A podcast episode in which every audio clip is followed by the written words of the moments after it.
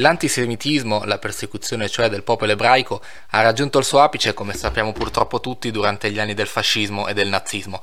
Ma c'è un episodio accaduto a Trento nella seconda metà del 1400 che, seppur modesto nelle proporzioni, se paragonato ad altri, è cruciale nella storia dell'antisemitismo. Questo sia per la grande risonanza che ha avuto, sia per tutto ciò che ne è derivato. Come detto, siamo a Trento, il giorno di Pasqua del 1475, quando il corpo di un neonato viene ritrovato morto nei pressi di una delle case occupate dalla piccola comunità ebraica della città, che contava 15 persone appena. Proprio per via di un diffuso pregiudizio nei confronti del popolo ebraico, i, tra virgolette, nemici della cristianità, i 15 ebrei vengono subito accusati per l'omicidio.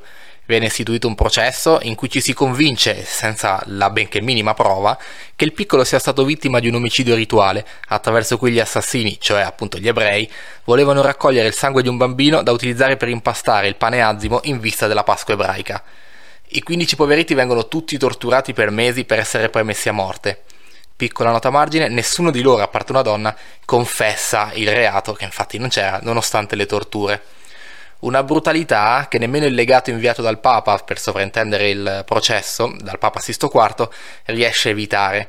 Costui non era per nulla convinto della fondatezza delle accuse, ma il potere di persuasione del Vescovo di Trento è fortissimo e, insieme all'aiuto di qualche predicatore, convince tutti che gli ebrei sono colpevoli. Il piccolo viene quindi beatificato e diventa ad un tratto oggetto di culto, il culto del Simonino per l'appunto, perché così si chiamava il piccolo, con tanto di processione che ogni 10 anni si svolge per le vie di Trento. Lo stesso Papa finisce alla fine col convincersi della correttezza del processo e riconosce ufficialmente il culto del Simonino, un culto che per anni viene portato avanti e anche diffuso in altre parti d'Italia. Le reliquie del Simonino diventano meta di pellegrinaggio e agli ebrei viene perfino proibito per sempre di accedere alla città.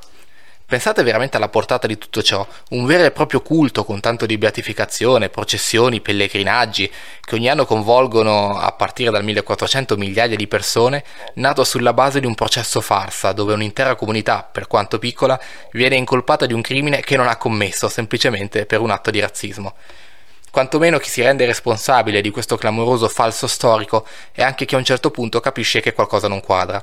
È proprio la città di Trento, infatti, grazie al lavoro di un monsignore, a mettere in dubbio il processo. Il monsignore, analizzando i documenti del tempo, capisce l'errore e subito il Vescovo di Trento cancella il culto del Simonino, facendo perfino rimuovere le reliquie. Un doveroso dietrofront che arriva però con colpevole ritardo, perché siamo infatti negli anni 60 del secolo scorso quando finalmente la verità viene a galla, cioè quasi mezzo secolo dopo il ritrovamento del Simonino.